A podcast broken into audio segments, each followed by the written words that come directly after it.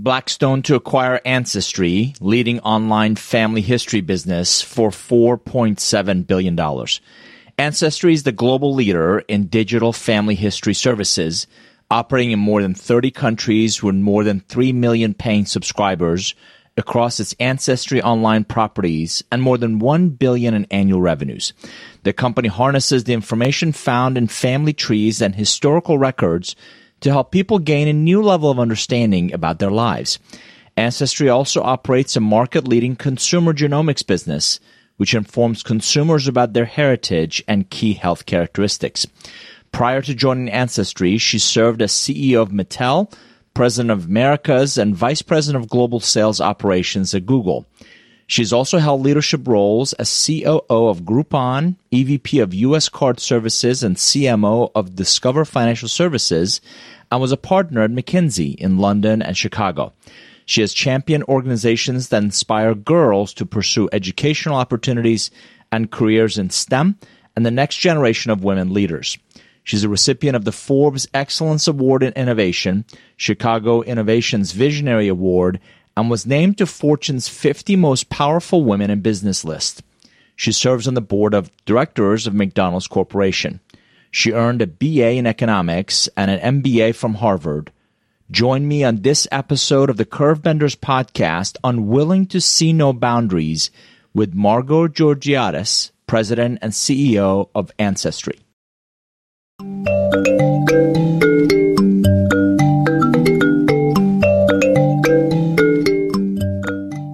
Hi there, this is David Nour, host of the Curvebenders podcast. I'm excited to share insights with you at the intersection of the future of work and strategic relationships.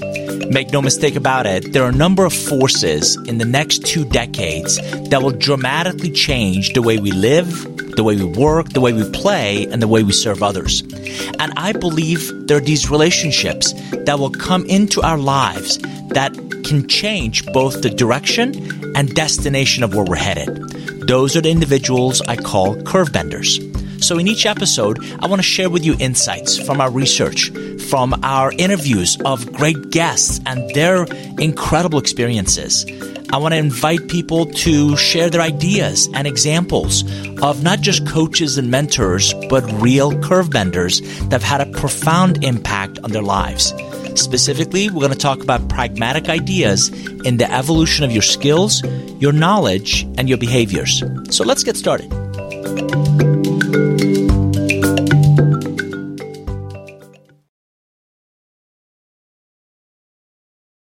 Curvebender's book, Chapter 1 Work Life Blending. What we do isn't just who we are. Many of us in Western civilization have derived our last names from ancestors in England. As the country's populations grew after the Norman conquest in 1066, people found that specificity particularly relevant. Of the estimated 45,000 different English last names, most have origins in one of seven types occupation, description of a personal characteristic, from an English place, name of an estate, geographic features of the landscape, ancestral, or patronage. For almost a thousand years, our jobs have defined us, with these attributes and occupations being passed down through generations.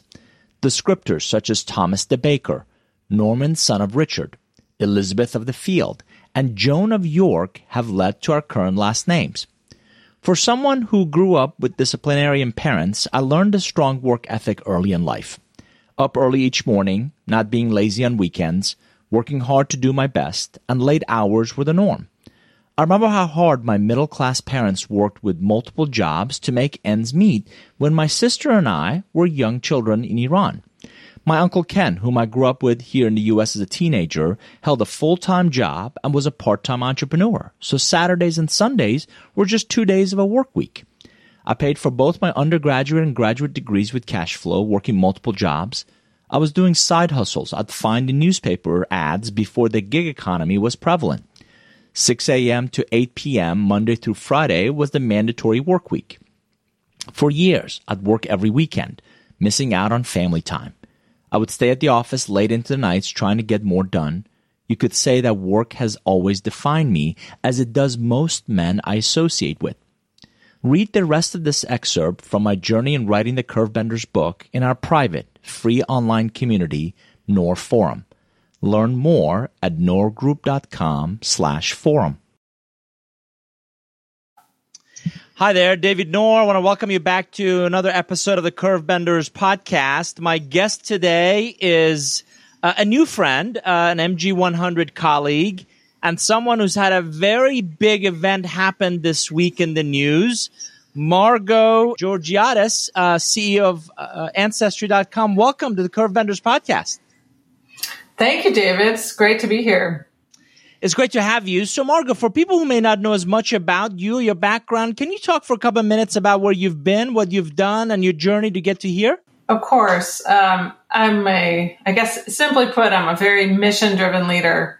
And I've spent my whole career focused on how technology and data can democratize access and transform profitable growth. Whether it was my early career at McKinsey as a partner, uh, being at Discover or then a long uh, career at Google, Mattel, and now Ancestry, that's really what's connected the dots. And uh, again, great Harvard College, Harvard MBA background, great educational foundation. Through those experience and, and through the companies you mentioned, um, you and I briefly talked about uh, relationships that really shape uh, kind of who we become. So we'll talk about curve benders in a second. Can you talk a little about the challenges and opportunities you're seeing in consumer genomics with this global pandemic?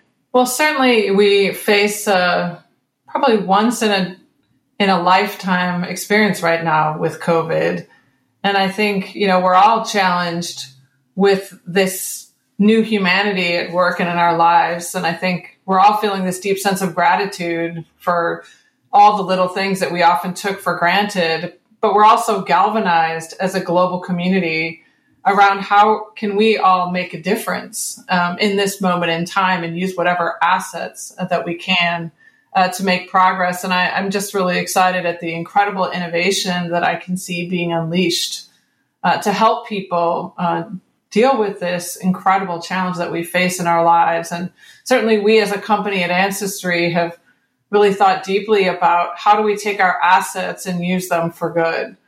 You know, whether it's parents at home trying to educate their kids, we've taken our K through 12 lesson plans and turned them into a way parents to have a wonderful way of helping their kids um, understand history or or creating ways for people to celebrate like the Memorial Day parade. If it comes specifically in consumer genomics, this is where we have an enormous asset base. We have over 18 million people in our consumer genomics network. And there, what we've really done is uh, embark on a huge, uh, unprecedentedly scaled research project, which really is trying to understand the linkages between who's having the more adverse reactions to COVID 19 and genetics. And that's been a community effort.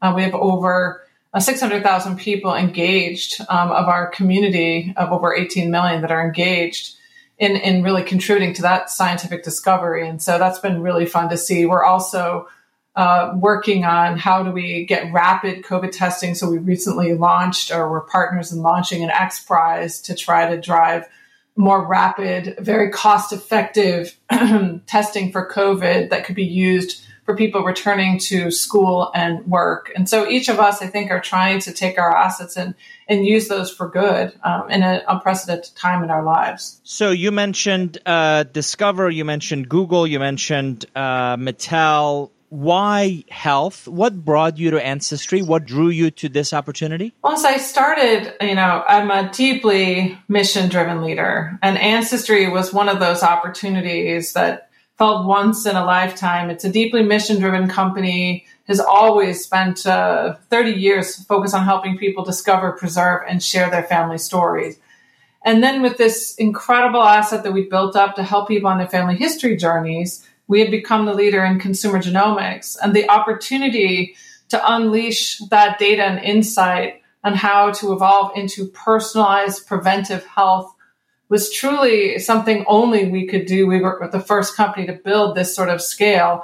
And when you think about the connections between family health history and your genetics, and really then being able to have that foundation information to move into this next generation of health um, was just something um, as an as an innovator and data driven leader about democratizing access. It's something I just couldn't imagine passing up. Margot, where do you see family genomics, you know, going in the next decade or two? Where do you believe it will, it will even become a bigger opportunity for us to learn? I'm, I'm fascinated that we, we seem to know more about our cars than we do our bodies, right? And you brought up preventive. We do, you know, regular checkups and the engine light goes on. Going to take care of that. And we're not nearly as proactive with our bodies as we could be. Give us a glimpse into where you see this going in the next decade or two. Well, as we think about uh, the future of health, right, today most of, of health was trained on treating everyone as an average. Uh, but we clearly know from the information that we have that no one is an average. And when you think about your own family's history of, of disease linkages, when you think about your genetic makeup that you inherit, and when you think about the choices you make, the kind of career you have, and the other things that you do in your life, all of those things together really determine um, much of your health outcomes. And that's not an average at all. And so the ability to really take data and insight and be able to support uh, consumers in a more empowered way to have a more personalized experience in the healthcare ecosystem is transformational in terms of both saving lives by early intervention but also being more efficient, right, in how we use our resources uh, so that people can get the best care possible.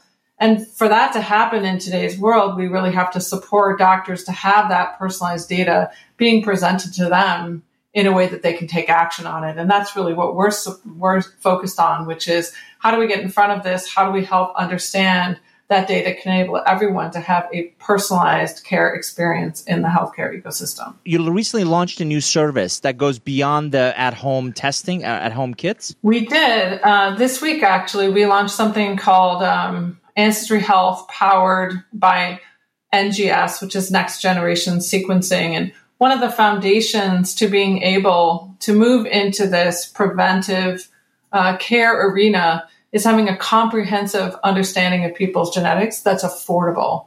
And so, what we sought to do, as we did also with um, under, understanding people's ethnicities, is we've partnered using our technology and scale to make accessible this very comprehensive whole gene sequencing.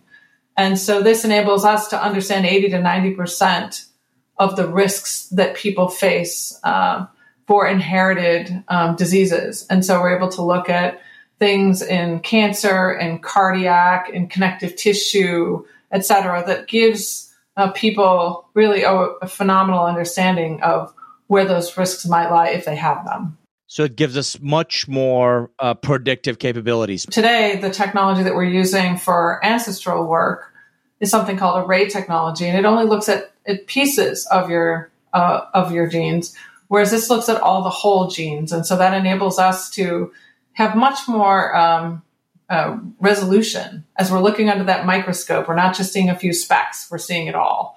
And so that's what's really exciting. And to be able to provide that a, at a mass affordable price point um, is just something we've really striven for over the last few years is how do we make preventive genetic screening mass affordable? Talk about your journey from Google uh, and then over to Mattel.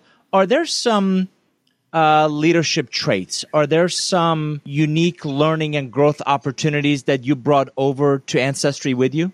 Because uh, very different businesses, but I can't help but believe certain attributes were very transferable. So, you know, as I th- as I think about what I've learned over my career, you know, a lot of of what enables companies to innovate is that you're able to see the future, right? You're bothered by the way things are. And that's something I really learned uh, working at Google.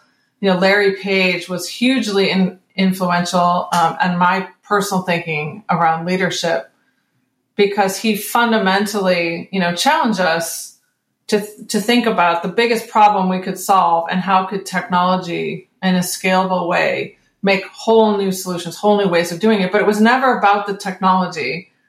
Um, it was about making people's lives simpler and easier, right? So they could go about their lives, but technology would enable that jump, right, in the quality of their experience. And so that willingness to see no boundaries and just really focus on how you would make things magically better is something I've really um, taken to every you know opportunity that I've had both at Google uh, for a decade, but also into what we are doing at Mattel and now what I'm doing at Ancestry. Because today, for example, ancestral research, we do a phenomenal job with people from Western Europe where it's easier for us to gain access to records. And we've worked through DNA to try to be a more globally relevant uh, product. Uh, but we're using technology now in innovative ways to dramatically lower the cost of the digitization of content so that we can go to more markets more quickly and easily. We're working on things like handwriting recognition, which would enable us uh, to be able to skip more steps in that process and, and do more faster. Or on the on the genetic side, what I was just talking about earlier, which is how do we dramatically drive down the costs of genetic sequencing because just having the genetics information is a foundation, but there's so much more that we want to be able to integrate. And so we have to make that mass affordable as the foundation element and then build around it. And so it's really being able to see that future, as you said, five to 10 years out, and then think about how can we leverage technology to make that more scalable beyond your educational foundation, beyond your professional pedigree, can you comment on the role relationships have had in your personal and professional growth? Well, for me, I've always uh, focused tremendously on people, probably from a young age, because my parents always said to me, you know, major in people, uh, major in professors when I was in my school age days um, not classes. Always think about the people that are pushing boundaries, that are going to challenge the way people see the world and probably make you uncomfortable, but it's in that moment of discomfort that you'll grow the most. And so at each stage in my career, I've really thought about who's the most interesting person that I have access to at this moment in time. And that's enabled me to constantly learn, stretch, and grow throughout my career. And, you know, when I was in college, for example, uh, my freshman year, I ended up taking a graduate school course. I was really, really interested in third world development. And I took a graduate school course when I was at Harvard at the Kennedy School. And it was kind of me as this undergraduate, but everyone else in the class was uh, a leader in a country from all over the world, from Africa, from Asia, from everywhere else. And I learned so much being in that room with those people at that formative moment of my life. It really helped me think about ecosystems and and how countries you know evolve and it inspired me to go on a research journey which you know ended up leading in all sorts of interesting directions working in um, indonesia and china you know back in the 80s and and these were formative experiences. Uh, and you know i could go on and on throughout my career but it was those moments where I was willing to take a risk, where I was willing to put myself in a place where I was uncomfortable, but around people uh, that would make me think differently, see the world differently from new perspectives. You and I talked about curve benders as relationships who not uh, incrementally, but profoundly change your direction, your destination. Margot, in thinking about where you've been and what you've done, can you think of one or two individuals who've had that impact on you? Oh, definitely. I mean, I was just talking about Peter Timmer, who was that college professor. He not only enabled, let me take this class, you know, as a freshman, but he then uh, took me to Asia, and I, I was his bag carrier. But he put me in those rooms with the minister of finance and the head of the food logistics agency, and that gave me the confidence that I could have massive scale, even as a college student, by bringing ecosystem thinking, facts, and data and new ways of, of approaching problems. Um, Larry Page, as I mentioned earlier at Google, this concept of thinking 10x versus 10%. You know, so much of my training when I was a partner at McKinsey or even classic business school training in the past was really about benchmarking, comparisons, understanding strategy in a certain way um, but what I really learned from going to Google at a formative point in my leadership uh, was the importance of of being able, as I said earlier, to see the future um, and to really challenge yourself. How could you create a scalable platform that could enable network effects, becoming smarter with every interaction? And then, of course, I w- had the privilege of being able to play that out across search and video and mobile and cloud and AI machine learning and that was just formative in helping me as a leader never see boundaries. I also learned a lot at Google from Eric Schmidt, um, who is a phenomenal leader.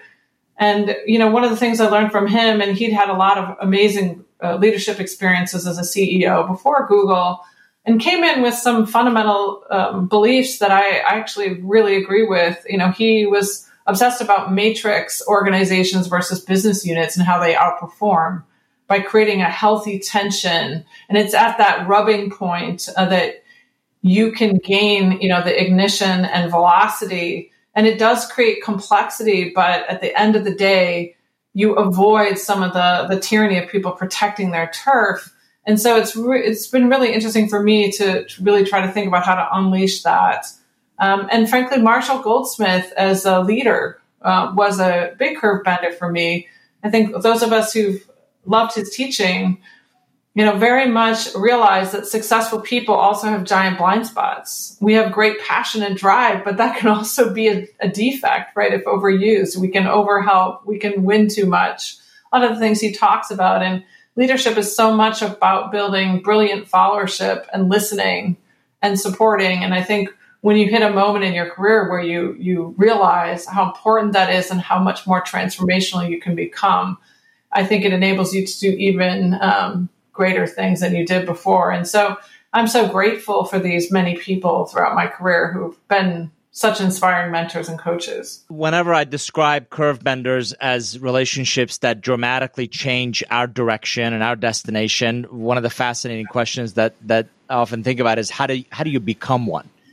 Margot, in thinking about people you've led, can you think of some attributes that you believe makes a great curve bender? How do you how do you become one? So for me, um, I think about the people that have uh, been curve benders for me. I think they do three things. They help reframe your field of view. They help you think bigger. How do you define a market? How do you think about you know the bigger consumer problem? And they sometimes help you see a solution space versus the problems, or they help you see constraints as opportunities. Um, I think the second thing they do really well is they help you see possibilities in yourself, talents that may maybe you didn't realize that you had, or they give you confidence to take risks, um, to pursue new paths, or they give you connections or exposure uh, that opens doors or creates momentum.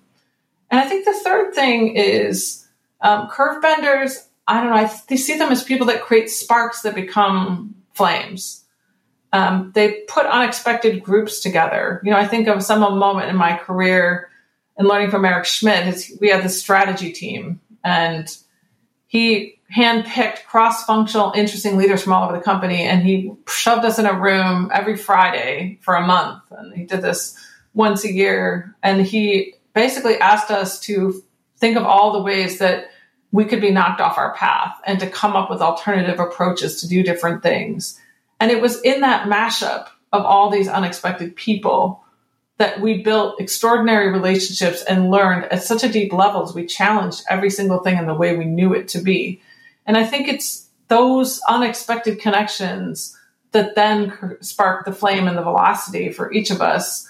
And so I believe these are things that, you know, I've really tried to learn from and then do also for others. And I, I think that's part of the, we, we get these great uh, gifts of support, and then we have to give them back to Blackstone, as of this past week, agreed to acquire Ancestry. What are you most looking forward to to the Blackstone partnership and relationship? Well, Blackstone is a phenomenal investor that has an extraordinary track record of identifying companies that have enormous long term potential.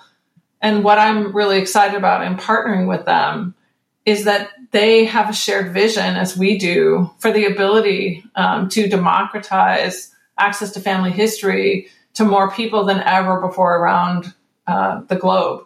They understand the enduring nature and the innate desire and curiosity of every person to understand their place in the world and those connections, as well as the proven, you know, scientific evidence that it makes people more open and resilient and confident. And we all know we live in a world where we need those three things to be more true um, in the world than ever before. And then through their long term vision of enabling us to obviously pursue our core mission to its fullest extent, you know, they also have enormous insights into the life sciences area and how we can think bigger and in a more compelling way, as I said earlier, reframe our field of view to see possibilities for how we can truly achieve our vision uh, for making a difference in personalized preventive health. And so that the combination of those things with a phenomenal investor with a long-term view, we're actually the first investment they're making in their new flagship fund.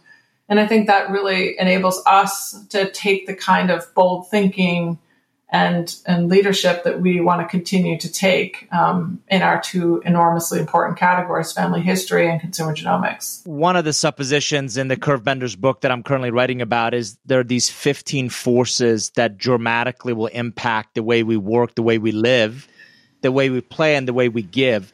Margot in thinking about your own personal professional growth over the next decade what are you most excited about? What are you most concerned about? Your learning, your growth, your journey. So, personally, I, I believe that curiosity is at the center point of great leadership. And so, um, it was actually Brian Grazer who, many years ago, um, he actually wrote a book called Curiosity, and he talked about how you know he spent time every week talking to at least three people that did things that were totally different from from what he did and it's what enabled him to create so many brilliant um, innovations in the field of film.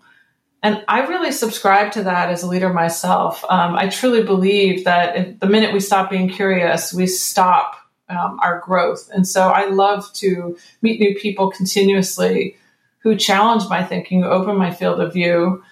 And so I intend to stay as curious as ever um, and to make sure I'm doing that. I also believe that part of a leader's role is to lead heads up versus heads down. And so you can't bring oxygen to your team and great new ideas if you're not out constantly challenging right your assumption sets and what new ways of doing things there may be. I do believe as we think about the next 10 years, this pandemic is going to change a lot of things about how we live and work and think about what's important in our lives. And I hope this can turn into a moment of reflection um, as individuals, collectively, and that we can make some commitments to truly finding ways, you know, to deal with some of the real challenging issues in our society. The need for greater openness, the need for a greater sense of true community where there's less disparity and we're able to bring more people up. And personally, I have a huge passion for education, in particular STEM education. And I'm hoping to make a significant impact um, on that field over the next years um, alongside my other professional interests. If you and I were to revisit uh, 10 years from now, what what do you believe you've been most proud to have accomplished? Well, I think for for every person, I think, uh, particularly for me, I start with my family first, and so I'm blessed to have a husband of 30 years and three amazing children. And so the thing I take the most pride in is that they are successful, happy, and potentially in a position to make the world a better place. And so for me, that will always be the thing that is most important to me. And then I think second, I think what we all remember from what we do in our life is the people. And so when I think about having left a legacy of talented leaders who can continue to carry on in the organizations that I've been fortunate enough to be part of, and of course, being one of the few women leaders in technology, hopefully to have uh, made an impact on encouraging other women uh, to be successful leaders in technology or whatever they choose to lead in, um, is also important to me as something I'd love to uh, leave behind if I think about 10 years from now. Uh, you and I have both met Gary Ridge of uh, WD 40, and I love his comment that you never fail, they become learning moments. In thinking about Groupon, in thinking about Mattel and the lessons there, uh, I want you to extrapolate forward regrets or learning moments that you either wish you could have done differently or, you know, that was a big learning opportunity for me to carry on to the next one, not to repeat. So I think we're all, you know, students of our own experience. And I think it's really important to be self reflective. Know, for me, I think the two lessons I take away are your values and how you choose to live and work are really important. uh, to who you are. And so you have to make decisions to work in environments where you, those things are in alignment. And when they're not, you have to recognize that and make the choice um, of where you believe you can personally make the most difference and that aligns. I think second, you know, we all aspire to leave every place we've gone better than we found it. And so, you know, my goal has always been understand what you can most do in that moment to make an enormous difference and make sure that what you leave behind, you know, is something better and that there are people there, you know, that can continue to take it to the next level. And for me, I think staying focused on that has been incredibly helpful. And I think I've been willing to make uh, the hard decisions when I when I believe that you know things are not in alignment with where I can be at my best, highest impact. To build on that, what are the? I have an 18 year old daughter who's headed to Georgia Tech uh, this this weekend. What would you? What's the top advice? Two, three things you would give that fresh Harvard Business School grad Margo in 1990? No, it's interesting. I've actually um, we've had a wonderful experience um, providing some mentorship from my class at Harvard Business School to the current class that's just graduating, and so we've actually been talking a lot about this. And you know, I think the most important things to that new graduate or even the person entering that university is really know what your passions are because when you love something, you will always be better at it. Um, and then the second advice is make sure that you're growing every day, that you're challenging yourself to take one more step to broaden your horizons. And don't always think everything has to be in a straight line. Sometimes in the most unexpected places, you will find enormous opportunities and growth. I think particularly people leaving business schools think there's a perfect job with a perfect company with a perfect salary. And I think at that early stage, that's really not what it's about. Is what are you learning? How is that building uh, momentum for you or broadening your field of view? And then I think third, and we talked about this earlier, is major in people, right? Think about the people that you're around. Are they people that will inspire and stretch you? Because when you are around really interesting people, they will introduce you to more interesting people, and your circle um, just gets bigger and helps you understand the world in new and different ways and yourself in new and different ways. And I think if you follow those three principles, follow your passions, right? Continue to stretch and grow yourself, take risks uh, to grow, and always surround yourself with really interesting people, you'll always be successful. Margo, you've been uh, fabulous. Thank you for your insights. Thank you for your friendship and and uh, and all that you do every day. For uh, again, as a daughter who's starting as a chemistry major, I think likewise STEM, and uh, I know you're involved with Girls Who Code and and a lot of other great causes. But thank you for your insights on this on this podcast. What's the best way for our audience to learn more about you and your efforts? Well, I think uh, ancestry is something I really encourage everyone to go and explore. And if you go to ancestry.com, you can learn all about everything that we're doing, both in family history and to begin this journey into personalized health. And so encourage everyone to go and get informed and learn more. That's fabulous. So thank you. Thanks for being a guest on the Curve Benders podcast and can't wait to hear uh, all about your your future success with uh, with Blackstone as well. Well, congratulations on your daughter. Um, I hope she loves chemistry, and I'm delighted to know that there's another woman in STEM. They've got a yeah, she's got an amazing mom, and likewise, we can't uh, we can't wait to see what what she's able to accomplish. Margo, thanks. Thank you.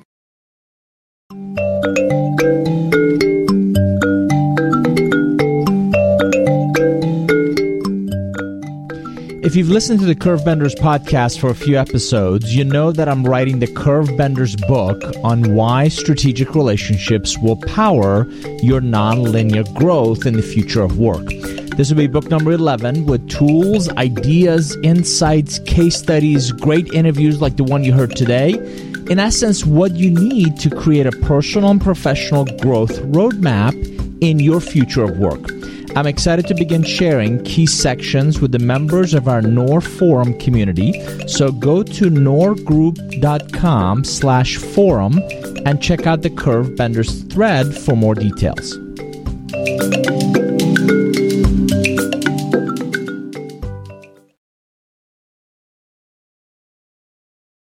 I hope you enjoyed this episode of the Curve Benders podcast with Margo Georgiadis, President and CEO of Ancestry. Three comments Margo made during our interview really resonated with me. Number one, she talked about her being a mission driven leader and really focusing on majoring in people and professors in her educational years, not the subjects, not the jobs themselves. Number two, love this idea and hence the title of the session, Willing to See No Boundaries a lesson she learned at Google, and she's carried that through her career. Number three, our strength as giant blind spots if overused. I have a bias for action, but when I move to act too quickly, I tend to miss some of the details that should have been thought of, I should have thought of in the planning session. So, what incredible strengths do you have? That if it's overused could be a potential blind spot. Don't forget, I turned the show notes from these podcasts into more in-depth articles, so check them out in our free member-based community, Nour Forum. Join us at nourgroup.com slash forum.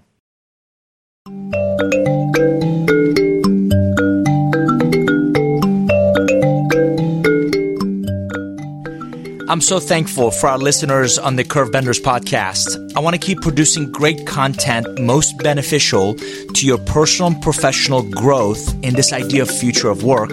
So I'd love to hear your feedback. Don't forget to follow us on the various social media channels. I'm on Twitter, I'm on Instagram, I'm on LinkedIn, and I'm using the hashtag Curve Benders Podcast. So make sure you follow that for all of our latest updates.